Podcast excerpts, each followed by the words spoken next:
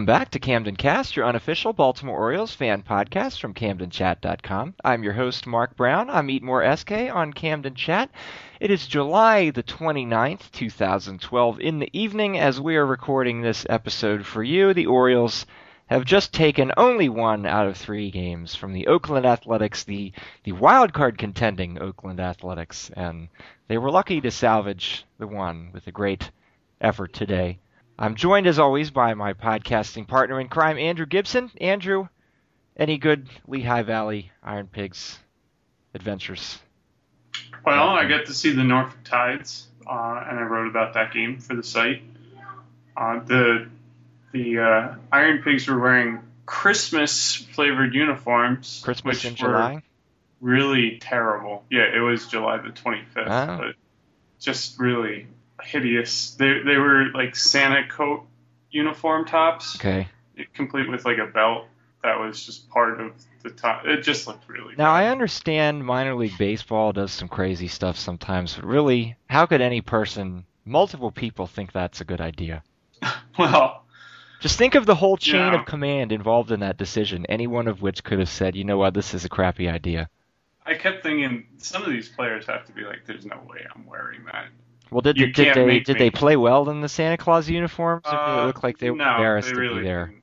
I mean, Well, well, they- they, didn't. I mean, you know, From what I've read, you rated them. They're not exactly very good uh, at the best they're they're not anyway, good so. But They played particularly poorly All right. against Brian Matusz and the Norfolk Tides. Right, and Brian Matusz, your observation was he didn't even look very good, although he had a empty stat. line. Yeah, he had a really good stat line, and like I was reading the stuff over on uh, MASNsports.com, our rival blog. And- yep, number one, and, number one rival blog. and like uh, I mean, Roch Kubatko was was bringing up the stat line, and I thought, well, that that's not fair because the stat line looks really good, and I thought he looked very bad. And um, then apparently, like I read, like that the reports coming into Showalter were apparently very good, and like Danny Evelyn said some really nice things, and I was like, maybe I don't know what I'm talking about, but. I have to stand by what I saw. Well, I mean, I saw don't know somebody who wasn't Evelyn would know quality left-handed pitching if he saw it either. Really, Well, all I know is if he were here with us today, he'd probably be asking me if I ever played the game, and I didn't. I never played the game. Not So, in little league. well, okay, I played in little league, but that hardly counts. No, yeah, I never played up until high school or anything, or I didn't. So, you know, I never. I I faced like little league fastballs with no off-speed stuff whatsoever. Yeah. So, so I wouldn't know good pitching if it hit me in the face. Yeah, that would that would actually impair your ability to know any kind of Well, that's true. That's true. So But, uh, so with that caveat established, because I am in the same boat, so Andrew and I obviously will never know anything about baseball, but we'll nonetheless try and tell you about it.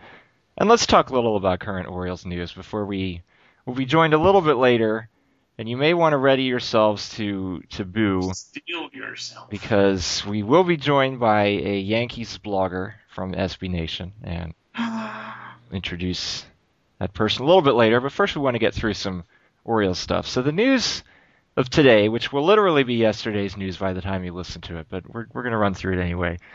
Brian Roberts is going to have season-ending surgery on his was it torn labrum in his right hip, yes. and apparently that's the same injury that Ed Reed of the Baltimore Ravens had in the later days of the 2009 football season that he had surgery to repair in May of 2010. Well, a couple a couple baseball players had it too. Chase Utley, I believe, had it, and uh, maybe we can ask our Yankee blogger in a bit about Alex Rodriguez had it. Oh, okay.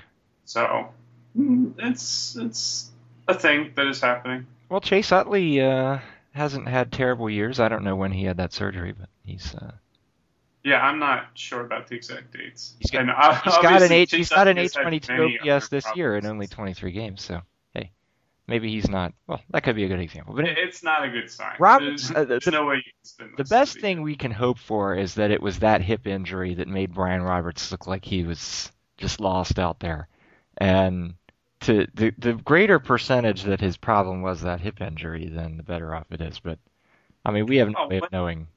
when he comes back next season, he has to be like a seven batter or an eight. I mean, batter. yeah, they can't just keep saying, "Okay, you're the starting second baseman, you're the leadoff hitter." I that, Right. that would be seriously uh, bad if they kept doing that. Yeah, and that, that's really kind of the only thought I have about the whole thing. I hope he he gets better. Like he's obviously at this point given his mind, his body, and and then some for the Orioles, and I hope he just you know he's okay for whenever he does finally retire. But Yeah, so it's supposed to be four to six months rehab, and then he'll be go for spring training. But you know, we've heard that before. Although I would say it obviously is different when you're recovering from a specific type of surgery as opposed to his, uh, you know, nebulous concussion-related symptoms.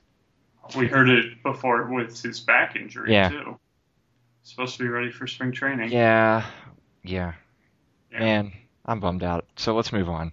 One good thing Yeah. about the Orioles, well, maybe it'll prove to be a good thing. Today it was a good thing. Uh, 36-year-old Lew Ford, or he will be 36 next month, excuse me. Lew Ford was called up from Norfolk for the Sunday game, and he'd had 62 games in Norfolk.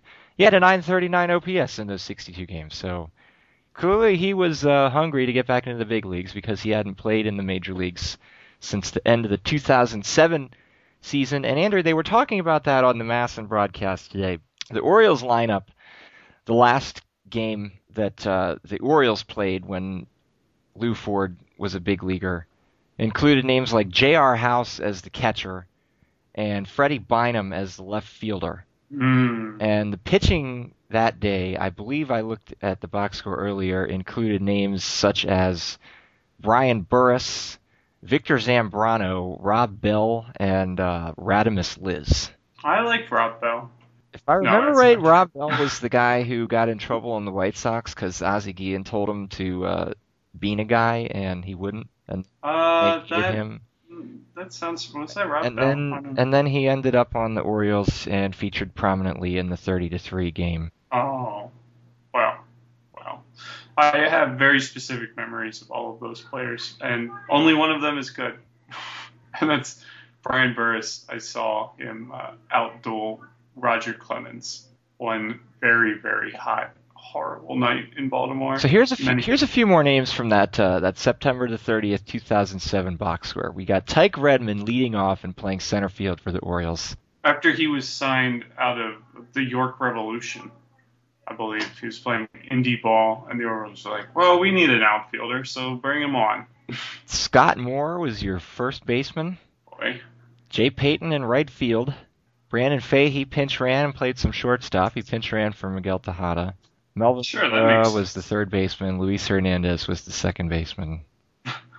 So you know what? Five years, a lot's happened, and uh, things are much or better. even even when Mhm, even they're when I'm in so much better. yeah even when I'm in the depths of despair, it's not that bad as it was looking at that game right there. Yeah, you know, we we spend a lot of time talking about how bad things are, um, or how the Orioles aren't as good as their record would indicate, and they're not. But you know, things have gotten a lot better, and things are moving forward.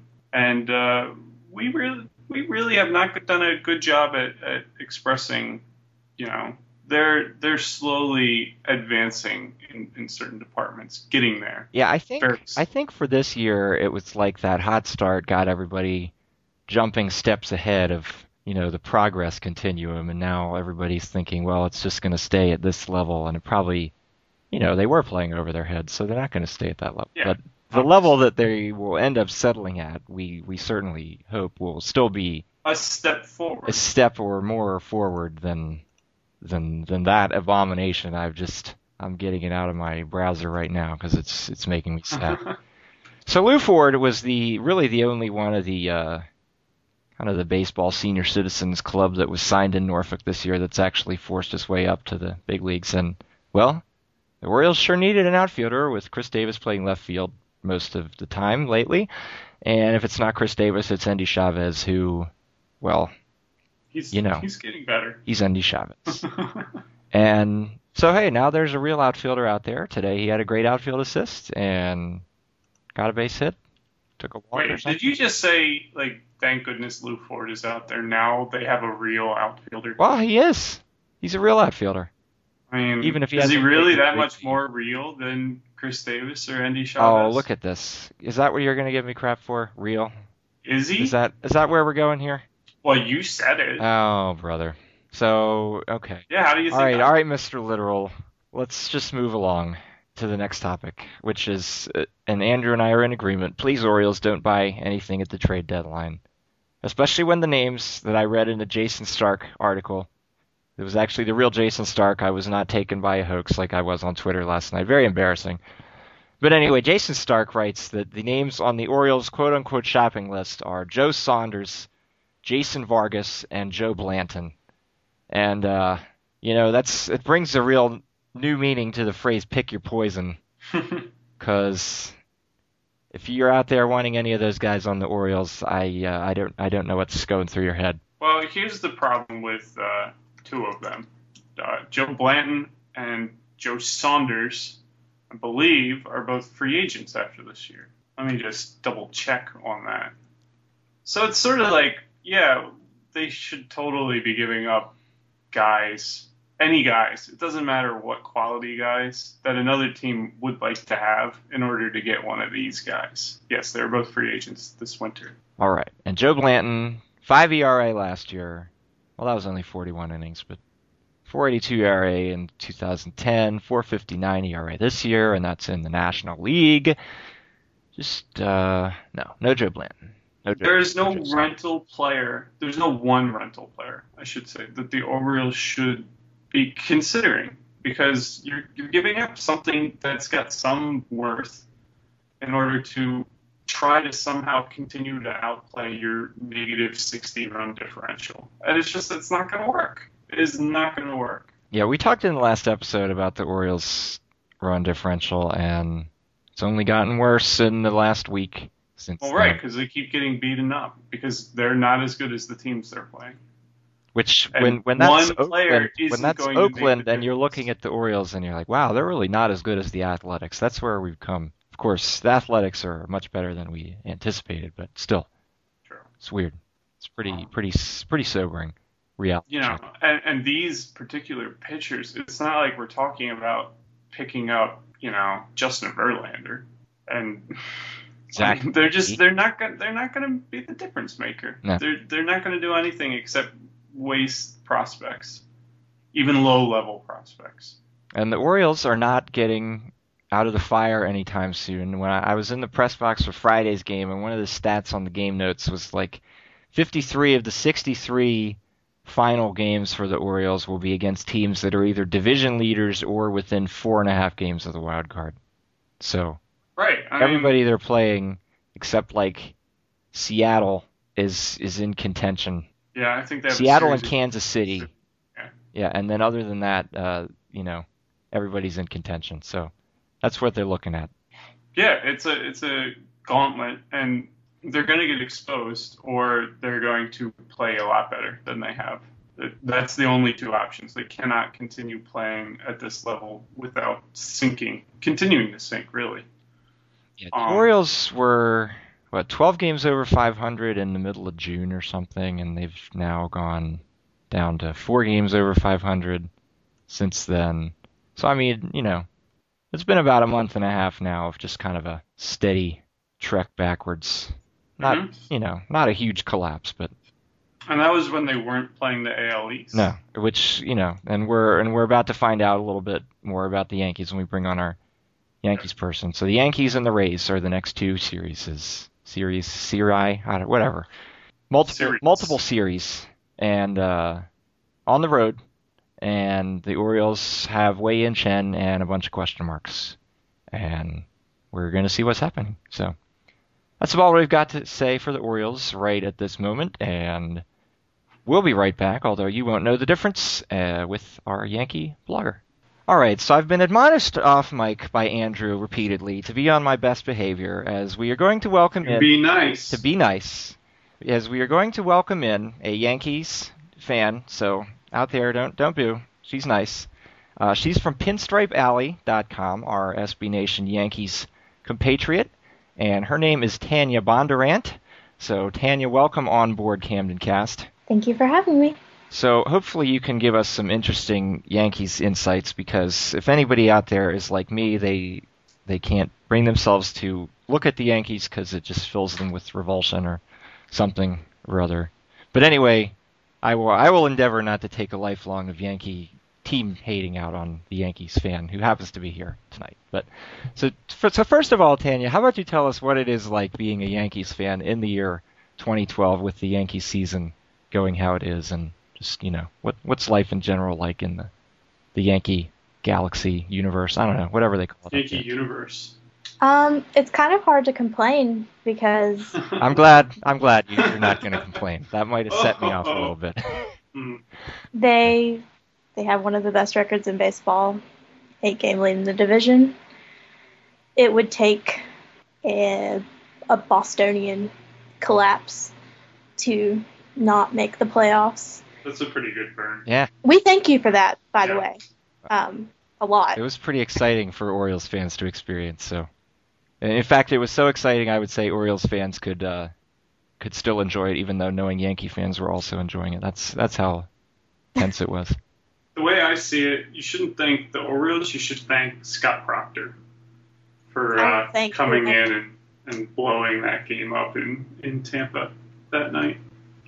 Yeah, it was it was everybody. It was all that stuff, and that's why it was pretty cool. So, so okay. So yeah, basically, what the Yankees didn't lose for like the whole month of June or something stupid like that, right? No, not quite that bad. But it was it was an absurd number of wins, and like the Orioles were going six and four over ten game streaks and losing two games to the Yankees, who would go like eight and two. It's pretty pretty absurd. Right. and you know so there you go okay uh so so if you if you were going to find something to complain about what what would you say are the biggest uh that is there that that could still be better even though they're 60 and 40 after 100 games I really dislike Russell Martin. Ooh. He fills me with all kinds of hate. what what did Russell Martin do Um, was terrible. okay well, that's a fair reason Um, the front office is in love with him. They just worship at his altar all the time. And I wonder if we're watching the same games because to me, he's only been good for two months and he's been a Yankee for almost two years. so Russell Martin for the Orioles fans who who don't know his numbers he's batting 182 he's got a 300 on base percentage 364 slugging So that's good for a 664 OPS. That's that's worse than even if you're disappointed by Matt Wieters, you're going to say, well, at least he's not Russell Martin, because that's Yeah. uh, that's a, that's a tough number right there. Although he does have 11 home runs. Right. People like home runs. And at the beginning of the season, he was walking all the time. And so you're kind of like, well, he's not hitting, but he's getting on base, so okay. And then he just stopped doing that. And he'll have a game where he'll go like two for three with a home run, and everybody's like, he's back. And then, no, And he's not back. not huh? back. No. And that's at the age of 29, so it's not like he's really old or anything. And they actually offered him a three year extension, I believe, this off season, and he turned it down. What? Well, how much money were they offering him in, in, in that? Do you do you know what that was? I'm I'm not positive. I think it was um, about what he's making now, so not you know, not a significant raise or anything. Let's see. Cott's But- contracts tells us seven and a half million dollars this year for Russell Martin. So what? Maybe about three years, twenty-one million ish, something like that. Maybe something like that. And he turned that down. Wow. he turned it down, How about that? and right now we're all thinking that that was a pretty fortunate happening. Sometimes it's the move you want to make and you can't. That's the best. right. There were, well, Andrew and I have probably seen plenty of examples of that. Although the Orioles, unfortunately, have moves they should have made and didn't over their long years of record as well. So, what would you say are like the three biggest Yankees storylines uh, through the first hundred-ish games? If you if you had to pick, you don't need to pick what order, just you know the three big ones. I think injuries would probably be the biggest one and the most ongoing one. Um, we lost Brett Gardner, who is amazing defensively. That was just recently, right? No, um, he actually has only played nine games, and they were at the very beginning of the season. I'm really embarrassing myself here. um, well, we just found out he was out for the season. Ah, maybe that was why I so remembered that headline then with his name in He- it. Okay. He would rehab, and then he would wake up the next day and he was sore. So they would shut him down, and then he would rehab, and then he would wake up the next day and he was sore. And this went on for months. Andrew, And then they finally said, "Hey, we need surgery." sounds familiar. Yeah, yeah, it kind of does. A little bit, a little bit along the Brian Roberts saga, but obviously I obviously think Brett was Gardner's a little bit better than Brian Roberts is now. a little bit younger. Uh, yeah, a little right. a little bit. I'm assuming his problem wasn't concussion. yeah. No. Okay. Yeah. Well, so that well, that's unfortunate for for Brett Gardner and for anybody who wants Brett Gardner to to do well, certainly. So so of course, obviously Mariano Rivera. Right. That was uh, that was a big deal. That was. Uh, we thought at the time that David Robertson would take over, and that was kind of exciting. Um, but he was then hurt. So Soriano, who was not exactly a fan favorite, Now, I can't imagine kind of- why not. Really. yeah. I think it's mainly directed at his contract rather than the person, Okay. which um, the contract is the most absurd thing that has ever been thought up. Well, because even that was the one where even Brian Cashman came out and said he didn't really want to sign him to that, right? But it was Right. somehow that was uh, Steinbrenner influence. It was Levine mainly, Oh, okay. um, with some Steinbrenner on the side. Okay. Well, somebody above even Cashman's pay grade, so he can't Right. can't even. Cashman didn't want to give up the pick. All right, draft picks. Yeah, This sounds very familiar really, too. really, doesn't it does. The uh, the Orioles went through a sign reliever, give up draft pick. Period. That's Um. Not in the It- not in the very re, uh, distant past, I should say. Yeah. It, it's funny how it kind of works out though, where now Rafael Soriano is having a pretty good year. At least, um, if you take a quick glance, his ERA is under two. He- He's got he 26 saves. He's sort of filled in pretty well after Rivera went down. And it's like, well, that contract looked really terrible, and it probably still is, but now you've sort of bridged a little gap there. Just like for Oriole fans listening, you know, the Mike Gonzalez thing, you can't stop complaining about it loud enough, but it, it turned into Pedro Strop, who's been a pretty reliable member of a pretty good bullpen. It was So- a it was a happy ending to what had a disastrous right. beginning. It's just it's it's funny how things work out where um, we're talking about Yankee injuries, the bullpen. You know, we, we haven't gotten to Joba Chamberlain yet, but Right. he went down, Rivera went down, Robertson went down, and then it was kind of Soriano was was there to to pitch pretty well, all things considered. Definitely. And um, there, it, it's kind of torn between, well, maybe now that he has been a successful closer, he will opt out. He will use one of those insane opt out clauses and be gone. Wait, they gave him an opt-out clause on top of that? Um, two of Good them. grief! It was a three year deal with two opt out clauses after each year. Wow, you definitely don't see many contracts like that in baseball. No. And, you know, after last year, there was no way that he was going to opt out because he was injured and he was bad. And there are a lot of people who hope that after this year, he finally will opt out. And then there are other people who are kind of of the opinion that, well, Mariano might not come back. So maybe he should stay. Or he might finally look like a human instead of a robot save accumulator after he's trying to come back from that injury at Right. his age, huh? Okay, well, who isn't hurt on the Yankees then? Because that's a long list of names. Cano is not hurt. Oh, well, yeah. Which, thank goodness. Because I just wouldn't know what to do without him. I Um, don't know if the Yankees would either, if it makes you feel any better. Right. I don't. I don't think so. Only one of the best players in baseball. No big Um, deal. Jeter's not hurt, but you know. I'm not going to What- say it. what okay. is- what is the general feeling with Derek Jeter, who's obviously like a, a living legend as far as Yankee fans are concerned? But you know, I mean, we don't need to talk about like his defensive statistics to say he's not the shortstop he once was. He's Right. probably not the leadoff quality hitter that he once was. Um, Right. Is there a lot of sort of uh, deference towards uh, Derek Jeter, or is there more like you know we should be trying to find like the transitional guy and moving him down to the bottom of the lineup, or and and so on. Again, it's it's kind of a weird split. There are the Jeter apologists who think that he should stay at shortstop and stay at the top of the lineup. Well, I'm guessing you're not one of they- them since you're calling them apologists, which I don't. Well, That's I mean, not a positive word in my mind. I think I root for the laundry a lot more than I root for individual players. Eh, I can understand that 100%. so I, I'm sorry. Oh, I was just gonna say, see, we're all we're all the same. Why? You know what? We have more in we have more in con- common with Tanya here than I have with, for instance, any player on the Orioles. So, if you think about it that way, we are all we are all in it together. I mean, I need to scrub I- my mouth out just from having said that. Excuse me a minute. No, it's okay. You're I'm sorry. basically a Yankee fan, Mark. I know. I know. just The, oh it. God, Andrew.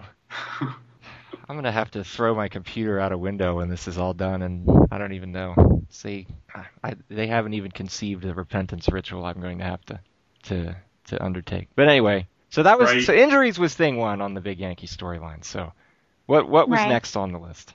um, there has been a lot of hand wringing over all of the home runs that the Yankees are hitting, and kind of the fact that they put a lot of runners on and they haven't had a lot of success driving them in, and that So people are mad don't- that they're hitting a lot of home runs. yeah, How does that Yeah. work out exactly? They argue that you can't hit them in October. You can't hit them off good pitching.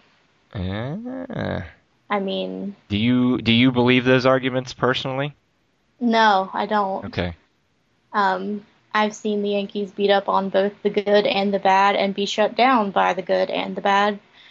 Um, so I don't really think that, in in my opinion, a really good pitcher is less likely to give up two or three back-to-back singles than he is a mistake pitch that gets put over the wall by Robinson Cano. Yeah, anybody can make a mistake, even Justin Verlander. Like Right. whatever he was trying to do in the All Star game was probably probably a pretty big mistake. Yeah. So so okay, so they so some people think they hit too many home runs, which is actually a uh, well the Orioles I think are number two on the list of teams with percentage of runs scored by home run, and the Yankees are like the only team above the Orioles, or that was the case about a week and a half ago. So that kind of sounds familiar, except the Orioles have all kinds of other problems that I'm assuming the Yankees don't, like you know grounding into double plays all the time, ever, and really striking out like millions and millions of times. Yeah, in Baltimore, it's not a question of oh they get on base and they can hit home runs, but they can't hit guys in when they're on base. It's a question of they just they hit home runs and they can't get on base. Or when they do get on base, not a solo. then they ground into a double play, and then there's nobody on base again. That's mainly Russell Martin Oh, well, and Jeter okay. um, and Ibanez. Well, that's Um, quite a few names there, so maybe maybe the Yankees have a few problems. For a while, Cano was hitting something like 160 with runners in scoring position. And um, that was kind of a big thing because people would say, oh, we're going to load the bases, and that's right where they want us because we just couldn't do anything. Time for a one, two, three double play right there. Right. Oh, Der- yeah, Derek Jeter is actually tied for third in ground into double plays in all of baseball, which is above even the Orioles' uh, double play monster J.J. Hardy. So there you go. he's kind of done that a lot, but last year he didn't, so we thought maybe something had changed. Yeah, No, didn't didn't change. No. No, I guess you can't change a guy like Derek Jeter. He's gonna. No, I'm I'm not gonna say what I was about to say. I'm I'm gonna forget about that one. Okay, so offense, a home run thing, and some people don't like that, which I guess I guess they don't dig the long ball, which is uh, unfortunate for them because really it's one of the most exciting things about watching baseball is people hitting home runs. Definitely. So last on the list of the of the three big storylines, not necessarily that these are all inclusive, but just you know on your personal list. What what do you say? the goal of getting under $189 million for the 2014 payroll has kind of loomed overhead So the Yankees are at about 210 million right now, and you need to Right. get under about 20. 189. None, uh, so you need to cut about 20 million in two years. Right. The Yankees do. So how are they going to go about doing that? As far, or do you know, or do they know, and you don't know? I don't think they even know. I think that they have taken steps to kind of move toward that in the Michael Pineda trade, especially um, having a young, cost-controlled, promising at the time pitcher, And then the shoulder issues happened, and and then that happened. then there was much sadness, except not in And my house, but somewhere. no one sadness. knows what he's going to be like when he comes back.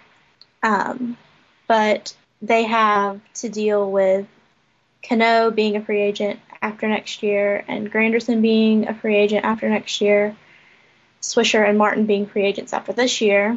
Well, you're not going to miss Martin if they decide not to, not to re-sign him there. Huh? not.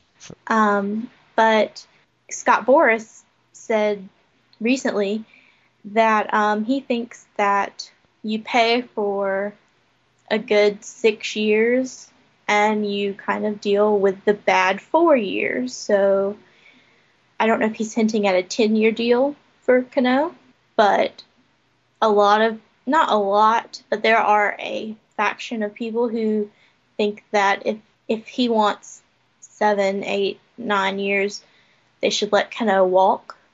Ooh, And I don't know how I feel about that because he is the best player on the team. We have no replacement in sight. Um, but at the same time, I don't want a pushing 40 year old middle infielder. because there's already pushing 40-year-old corner infielders uh, going on up in there, huh? The left side is just like not not what we want on the other side. Yeah, you don't want to have, you know, the best players in 2004 trying to win the 2012 World Series again, and then you don't want, Right. you know, the best players in 2012 trying to win the 2019 World Series or something. So, so do you think they're going to pull the trigger? I guess it depends on if somebody else backs up a dump truck to Cano or what. My hope would be that they would work something out this year. Because they have an Um, option on him for next year, right? So they have Right. time to time to worry about it. Okay. Cashman has said that he wants to work something out with Cano this offseason, which breaks from the Yankee tradition of not signing someone until their contract is over. Oh, well, that's also the Scott Boras tradition, so they uh, they could be in agreement Right. on there. Um, but I think that if they want to save as many nickels and dimes as they can, they need to sign him before other teams get into a bidding war for him. Yeah, I hear, So- for instance, the Los Angeles Dodgers have a lot of money. Right. So- They want everybody, so You know, they could be the Marlins of the next off season, and they'll be like signing Josh Hamilton and who knows who else. I don't know that that'll actually happen, but anybody who's worth anything, they'll probably be offering obscene sums of money too. So yeah, you don't want to lose your your best guy to that uh, kind of. Well, boy, now I'm not going to say it. We'll we'll move on. So we're going to we're going to look briefly at the pitching matchups for the upcoming series, and Orioles fans don't get your hopes up because Wei Yin Chen started on today, Sunday, so he's not. he pitched very He did pitch excellent. He set the, the Taiwanese pitcher record for strikeouts in a single game. So, pretty exciting stuff, I guess. Uh, but anyway, so he's not going to be pitching in the Yankees series. The Yankees will not have to, to deal with his crafty Taiwanese lefty stuff. So, Monday evening's game, we're going to see Miguel Gonzalez facing off against Freddie Garcia. So, Freddie Garcia, we last remember from the whatever uh, joint deal with the devil that he and Bartolo Colon had had carried out last year to be successful pitchers. Uh, is is that still working for him this year, or has uh, no. has has has thing have things fallen apart? Oh yeah. Okay, so what? Whatever deal he made, it was only a one year thing. Okay, well, It had an expiration date of last season and it has not come back. He's not having a good year this year. What is that? 5.16 ERA so far this year. It looks. What did he get kicked into the bullpen for a while? Ouch. He did. Um, he had about a 12 ERA Oh, uh, in the rotation when they finally kicked him out. I and he was- believe- sorry. sorry. I'm sorry. I just need to jump in here. The Orioles saw him earlier in the year, and he threw like five wild pitches in one game. Yes. And I Yes. think that was like his last sort of start. And then they're like, uh, we'll find somebody better. I mean, Right. So how did he end up back in the rotation if he uh, was not cutting it? Andy Pettitte broke his leg. Oh well, that'll do it. So Um, okay. Garcia was actually good in the bullpen, which was strange. Um, but we all kind of wanted David Phelps to get Andy's spot. Um, but right now he's kind of piggybacking Freddie.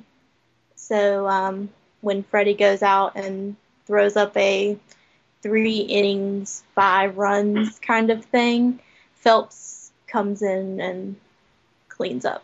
Oh, see, I thought you were meaning like in the minor leagues, he would also have a bad start. So if it, if they were like, well, let's get rid of Freddie Garcia and bring up a guy from the minors, then because the, the, They did that for a while, Okay. but then they said that he could be the long man out of the bullpen and kind of be an insurance policy for Freddie. Because the Orioles love bringing up guys that just have one good game in the minor leagues, and then all of a sudden you'll hear, "Well, Brian Matusz, he's figured it all out. Look at what a great game he had," and then and then he's back. So so so David Phelps cleans up the Freddie Garcia messes lately, Yes.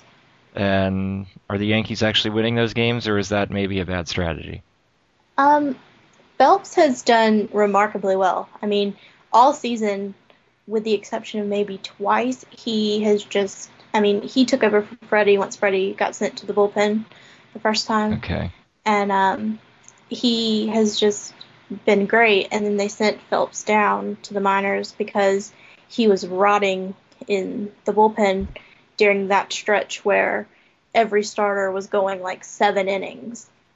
And Wow, that's a real bad, real bad problem to have. right. Um, and then since he's come up, he's given up only one hit, and that was last night. Wow. Well, all Um, right. Oh, yeah, he had a uh, a really good series against the A's. yes, he did. I, I was listening to the game. I was driving home. I was listening to the the CBS broadcast, and John Sterling could not shut up about David Phelps's series. So Sterling. yeah, um, he's had he, he's had a pretty good run there, and I remember the last time I watched the Yankees was a while ago, but his stuff looked pretty good, sort of out of nowhere. So I can I can certainly understand why there's a big move to to get that guy the starts instead of Freddie Garcia of all people. So our summary is you're not feeling very good about Freddie Garcia. No. Okay. Well, that make Well, that that's makes okay. me I happy. Yeah.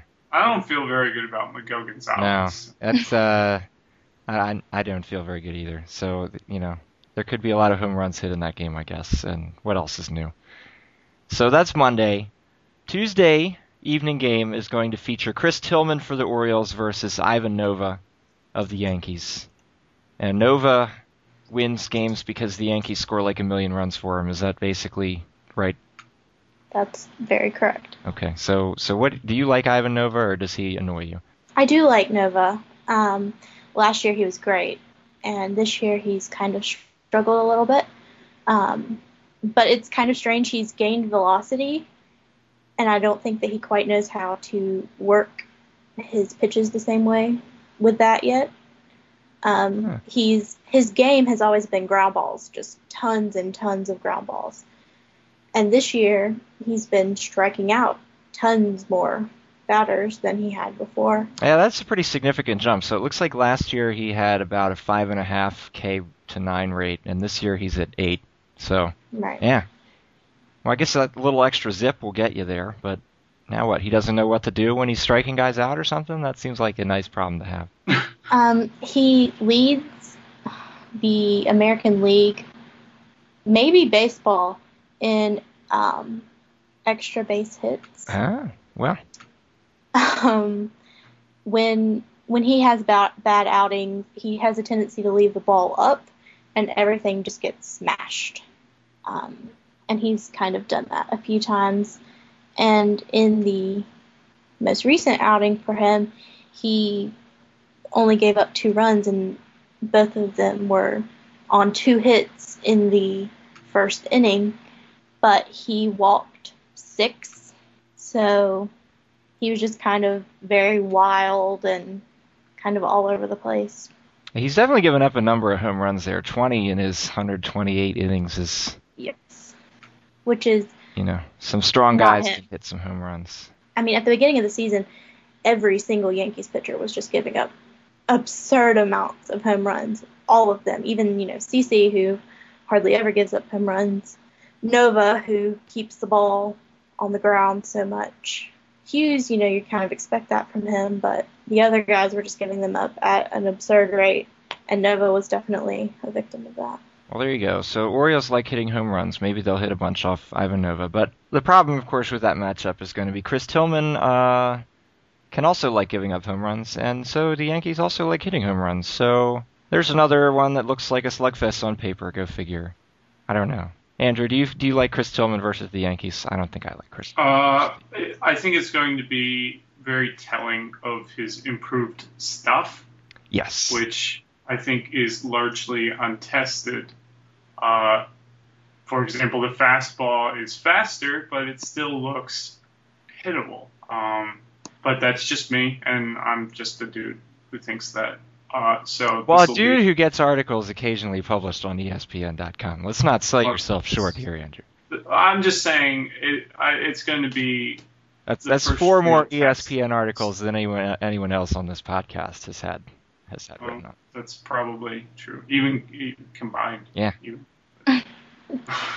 So uh, We'll see. so, so We'll see. Tillman obviously we saw his great game against the Mariners, but uh, okay, it was the Mariners. It was the Mariners. Then it was Seattle. well, it's the Twins, This and then well, like it's the the total Indians. opposite of that. So now you know, now it's the big boys, the Yankees, and we'll really see if he's improved. Except I, I mean, a bad game doesn't mean right because even then it's one- it's game one bad anything because it's one game, but it, it's the first of, of many serious tests. Yeah. For for Tillman. So I don't know. I don't. I don't like the Orioles against Ivan Nova. They just always seem like he beats them, and that might even be There- wrong, but that's what I feel like. There was a really interesting article on ESPN.com, by the way, uh, by Jorge Arangure Jr. I cannot pronounce that last name. Former. Washington Post Orioles beat writer back when the Washington Post actually covered the Orioles. Yes, indeed. Uh, this was like two months ago now at this point. Uh, but uh, if anybody's interested in just good writing about sort of uh, the development of international prospects and, and how a guy goes from kind of a, a nobody walking onto a field in the Dominican Republic to a serious part of a rotation in New York, uh, you should go look that up. It's it's really good. It's a really good read. Yeah, I think his first name's Jorge Andrew. That's not too hard. Okay. But anyway, Nova, whatever. We'll see what happens. And the, the Wednesday afternoon game is going to be Zach Britton, who's another one of these question mark guys for the Orioles, uh, versus Phil Hughes. And when I brought up Phil Hughes' name when we were talking before we were recording with Tanya, she just sighed. So I, I think that says it all about Another him. very familiar. Yeah, sounding- another familiar response, sure. But so why does Phil Hughes make you sigh? And not a good kind of sigh, but more of an exasperated sigh. He just gives up a ton of home runs, and in the daytime at Yankee Stadium, it just gets worse. Phil Hughes 25 home runs in 121 and a third innings. So yeah, yeah, I'd say that's a lot of home runs. There was a game against the Braves that I've tried to block out I can understand that where feeling. he gave up, I think, four, and then the other night against the Red Sox, he gave up three solo shots, which are, are better than the alternative. Better than but- walking two guys before you give up the, Right. the home run. Not that I would know, but it's it's you know he he is either very good or very hittable. And when he's hittable, a lot of times they are home runs. How frustrating is it to watch? Like Phil Hughes was kind of the the cavalry for the Yankees, to, to borrow a, phrase thrown around Baltimore a lot. Um, a couple of years ago with Ian Kennedy and Joba Chamberlain, these guys were supposed to give the Yankees a, a big, cost controlled young core of starting pitching. And that hasn't worked out. And Oriole fans can can relate to that because they had like six or seven guys who were supposed to form that core, and it hasn't worked out for any of them yet. And for us, it's really frustrating because without those guys, the Orioles stand very little chance at being any good at all, much less competitive. But for Yankee fans, while it's still got to be frustrating, there's there's still a really good team. So does that like weigh on on you guys a lot more or, or less than I'm giving you credit? It it's definitely frustrating, and there are Yankee fans who will tell you that they have no confidence in the system to develop a starting pitcher now because Ian Kennedy, for whatever reason, wasn't great, and Hughes hasn't been awesome, and they've been or Hughes has been okay. There was his kind of banner year, um, but he hasn't been kind of the ace that we were promised. And Joba, that whole disaster Yeah, of right. Yeah. pen, starter, pen. And all the special rules that were ridiculous. I will never forgive them for what they did to Joba. Just never. So do you have like a grudge against the insects from Cleveland that one year? Is that like your, you know, or, or do you like The midges. the midges? Yeah, they ruined him. He was never Um, the same. I will blame midges and people in the office and whoever I need to, but I just I think they spectacularly screwed him up. And they will say that he can't be a starter because something in his shoulder or something. There's part of me that thinks that's just an elaborate cover up. This, this is like me with Nolan Reimold. I'm always making up reasons why the Orioles front office has screwed him, when really the real truth is probably just he had a fluke good year and he's really not not meant to repeat it. But Andrew, That's not. I think cool. Stacy's gonna start crying when she heard me. that say is not a cool thing to I know. say. Look at this. This is what's happening to me here. The, all of my walls are breaking down. I don't even know who I am anymore. Oh boy. Okay, so Phil Hughes, he's uh, well, you don't know what you're going to get from him. But if there's if there's any team he can beat, I'm sure it's the Orioles' offense as it is right now. Because really, sometimes I mean, when they're bad, they're just so bad. And I, there's like a current over the last like 180 plate appearances with runners in scoring position. They're batting like 162 or something like that. It's really, really bad when they're bad. And uh, well, today was good with Matt Wieters delivering the Earl Weaver special, but it's uh, it's timely hitting just hasn't been happening in Baltimore really. So I don't know. So it sounds like nobody really feels good about anybody who's pitching for for their team uh, in this series. Zach so Britton is is going against Phil Hughes. I, I don't know what that says about us collectively. That none of us can really say anything positive about any of these guys. There's- There was a there was an interesting article about Phil Hughes also uh, recently the other day on Fangraphs. Uh, David Laurila interviewed Phil Hughes about his uh, evolving repertoire of pitches. Right. I, I thought that was interesting. well, it- was 'cause- it evolving in a good way or was it evolving Well, in a? obviously, it is not evolving in the preferred way. Okay. But like, I remember they put Hughes in the bullpen. Mm-hmm. For, was that 2009? Yes. Yeah, and he was sort of lights out in the in the playoffs for him. And the big story, if I'm remembering correctly, and obviously correct me if I'm wrong, was that he had moved to a cutter. hmm And that that was like his big weapon, and this was what was going to make him good moving forward. And according to this interview, straight from the horse's mouth, he's abandoned the cutter, Right. he's abandoned the slider, hmm and now he's sort of a four seam, two seam curveball kind of guy. And it, uh, it's sort of it, it's interesting to to try and wrap your head around. Well, you were that was when you were most successful, and now you're totally different, and your success is a lot more nebulous, I suppose. But it's another The- good article to, to go find if anybody's interested in that sort of thing. The cutter was, at this point in time, really not that good. And there were a lot of people who wanted him to ditch it, but my problem is that Hughes can be very predictable with his pitches, and that's why he will kind of get two strikes on a batter and then pitch them eight more pitches before he can put them away if he can. And I feel like the less pitches he has, the more susceptible he becomes to getting hit really hard because they're guessing correctly. That guy's probably cheating on the fastball. That's right. Well, I mean, if anybody is going to get put away by him, I'm I'm telling you again, it'll be the Orioles hitters who probably just sometimes they feel like to me that they have no idea of if there are tendencies like that. It just really just seems like there's people that have no clue, especially if it's like Wilson Betemit against a left-hander. Although Phil Hughes isn't left-handed, so You cannot you cannot blame Wilson Betemit. I blame Wilson Betemit for anything I want to blame Wilson Betemit for. Andrew, come on Being put in that situation is just telling him like, please go fail.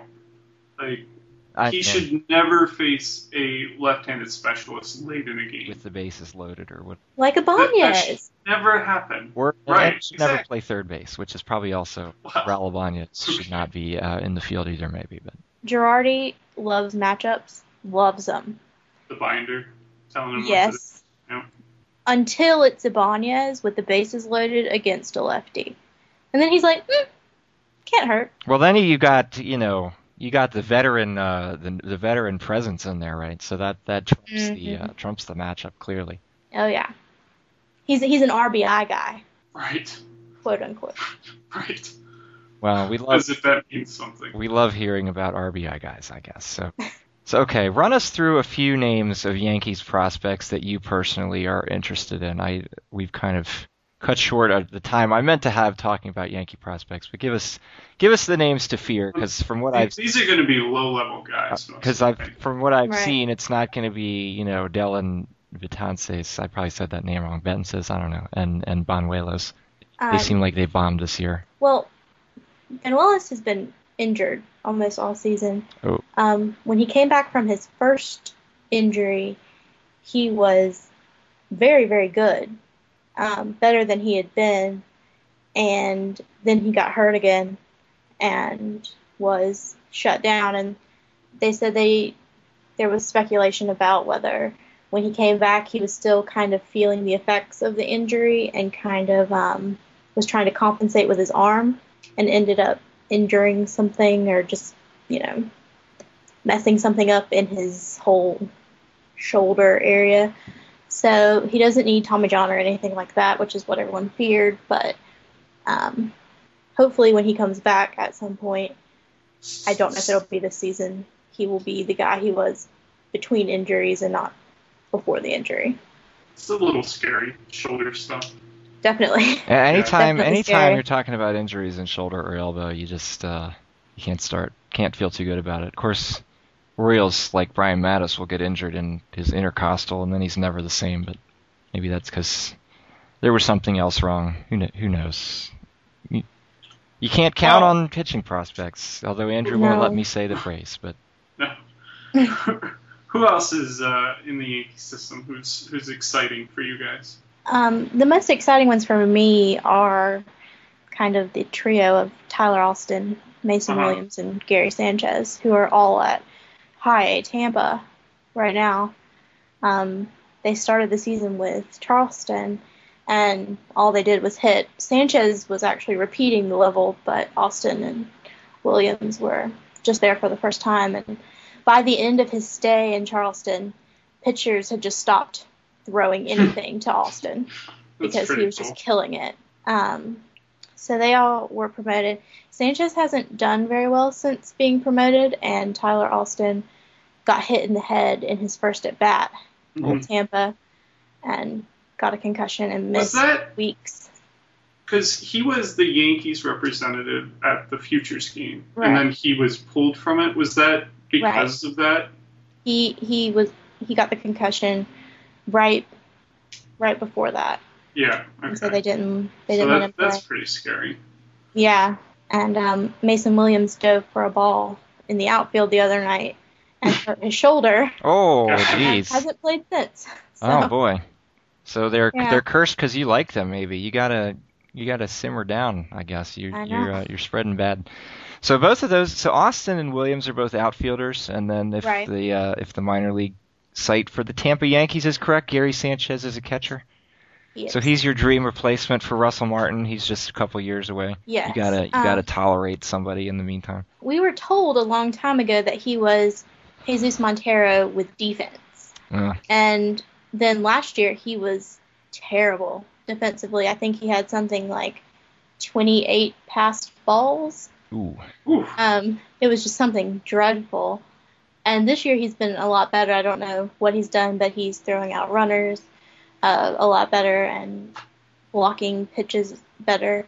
Um, he still kind of has his hiccups, and he's one of those that they've labeled as an attitude problem, Ah. and the Yankees hate those. Um, Gary So- Sanchez, product of the Dominican Republic. Andrew, what do you think it would be like to actually have a useful player signed from the Dominican Republic when they were like young?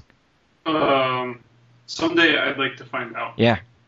The Orioles, by the way, uh, I'm pretty sure this is still true, feature, if not the worst, then among the worst percentage of foreign-born players. Wasn't it like the Frederick? roster. There was like no Latin American born Yeah, players exactly. earlier this That, year. that was, I think that might have been last year, but yeah, they're really bad at developing the foreign-born prospects. Just That's really bad, and this is a big part of why they're a little hopeless. Well, at so- the time. for so many years, the the whoever was the general manager analog just wouldn't sign that those guys because yeah, they didn't want to like play. They didn't want to play that game. there was a weird thing where uh, on Blogger Night, I guess, the uh, Matt Klentak, former assistant GM, was asked, or he was like assistant director of baseball ops or something. That he is now a assistant GM for the Angels. Uh, he was asked about that, and he cited an internal study they did that the Orioles did that said like, well, Dominican players aren't worth the investment, basically. And then later, Andy MacPhail said, "I don't know anything about any study like that." Yeah, that was a weird. That was a weird one. And then of course Andy MacPhail signed Vlad Guerrero, who was at the end of his career and once came from Right. the Dominican Republic. So They're really good at that. Yeah. They're, they're not as good as signing the old the guys, trading Vlad for the old guys. Yeah, getting getting the 16 year old that's going to turn into Vlad Guerrero. Nah, not so much. So Andrew, I guess we're actually running down about Wait. to the end of our time because Andrew's on a on Yeah, a Breaking Bad watch. Breaking So briefly run through our plug stuff. You can follow Andrew on Twitter. He's at Gibson Andrew, or you can follow me at EatMoreSK. E S S K A Y, like the hot dogs, because you can taste the difference. Quality makes. I don't know why I always say that. Somebody told me I should, and I, I don't know why I do. But You can, you can taste the uh, difference. uh, and you can look f- you can look for Camden Chat on uh, Twitter also at Camden Chat or Facebook.com slash Camden or or at CamdenChat.com. or at CamdenChat.com. There's like a whole website. with whole website with all our all our cool contributions, including this podcast, which is hosted there. So Tanya, do you have a Twitter you would like to plug if anybody wants to see your your Yankee thoughts? sure. Um, it's A Y N A T 211. Which I'm noticing is your name backwards. It is. Okay. So there we go. And and you can find her writing on pinstripealley.com along with I'm assuming other talented Yankee commentators. Boy, that just burns you up, doesn't it? No, it doesn't. It doesn't, Andrew. I'm sure they're all nice people. Just people whose baseball team I don't want to win on any given night. But that's okay because they probably don't want the Orioles to win on any given night, especially not the next three nights. So Well, Mark, did you see the thing about Bill Murray and the Yankees? Uh, It is sort of about the Yankees on uh, SB Nation uh, a couple weeks ago. was that his minor league Hall of Fame Yeah. thing? yeah. Well, the Sally League Hall of Yeah. Fame. I- With uh, and Brian Cashman was there, and and probably some of these these Yankee prospects that you can't identify by sight were were in it. It was cool. It was very cool. No, I didn't see Bill Bill Murray about the Yankees. See, there's lots of cool things about the Yankees. He went tarp sliding. Did he? Yeah. Well, I like anybody who tarp slides. I, I will say that. he gave his Hall of Fame induction speech was just it was completely wonderful. Like I just replay it sometimes in the mornings when I need motivation to go to work and things like that. It's just totally wonderful. Sounds like it really uh, really made an impact on you. I might Yeah. have to I might have to find it. So where what would I what would I search for on YouTube if I was looking for that? Uh, and anybody out there can do the same. it's like an Amy K. Nelson yeah, it is. story. Let's see. I think it's called like the best boss in baseball or something. Yeah, That sounds that sounds. Let's see. right. Like he went he went to go pick up Brian Cashman flew into Charleston, and his chauffeur to take him to the ballpark was Bill Murray. Like just little cool things. Sure like enough, that. Bill Murray, baseball's best boss. Search for that on YouTube, and you will find the Amy K. Nelson, who is our much higher up the SB Nation food chain than we are. I don't even know if we get to call ourselves in the food chain actually, but we're we're on SB Nation somewhere. And Amy K. Nelson. Someone's got to be at the bottom of the food Yeah, well, yeah, we're uh, we're like the plankton of the SB Nation world, I guess. But Amy K. Nelson is, is way above us, and she does cool video pieces. And so she did one for Bill Murray. I will have to look at, it, and I guess you should too. So we've made Andrew late for for uh, for Breaking Bad. We're we're very sorry. and I but- will never forgive you. But that's all we have for tonight. So I was joined by Tanya Bondurant from PinstripeAlley.com and my usual podcasting partner in crime, Andrew Gibson. For those excellent correspondents, I am Mark Brown. We are bringing you Camden Cast. This is Birdland, and we are out.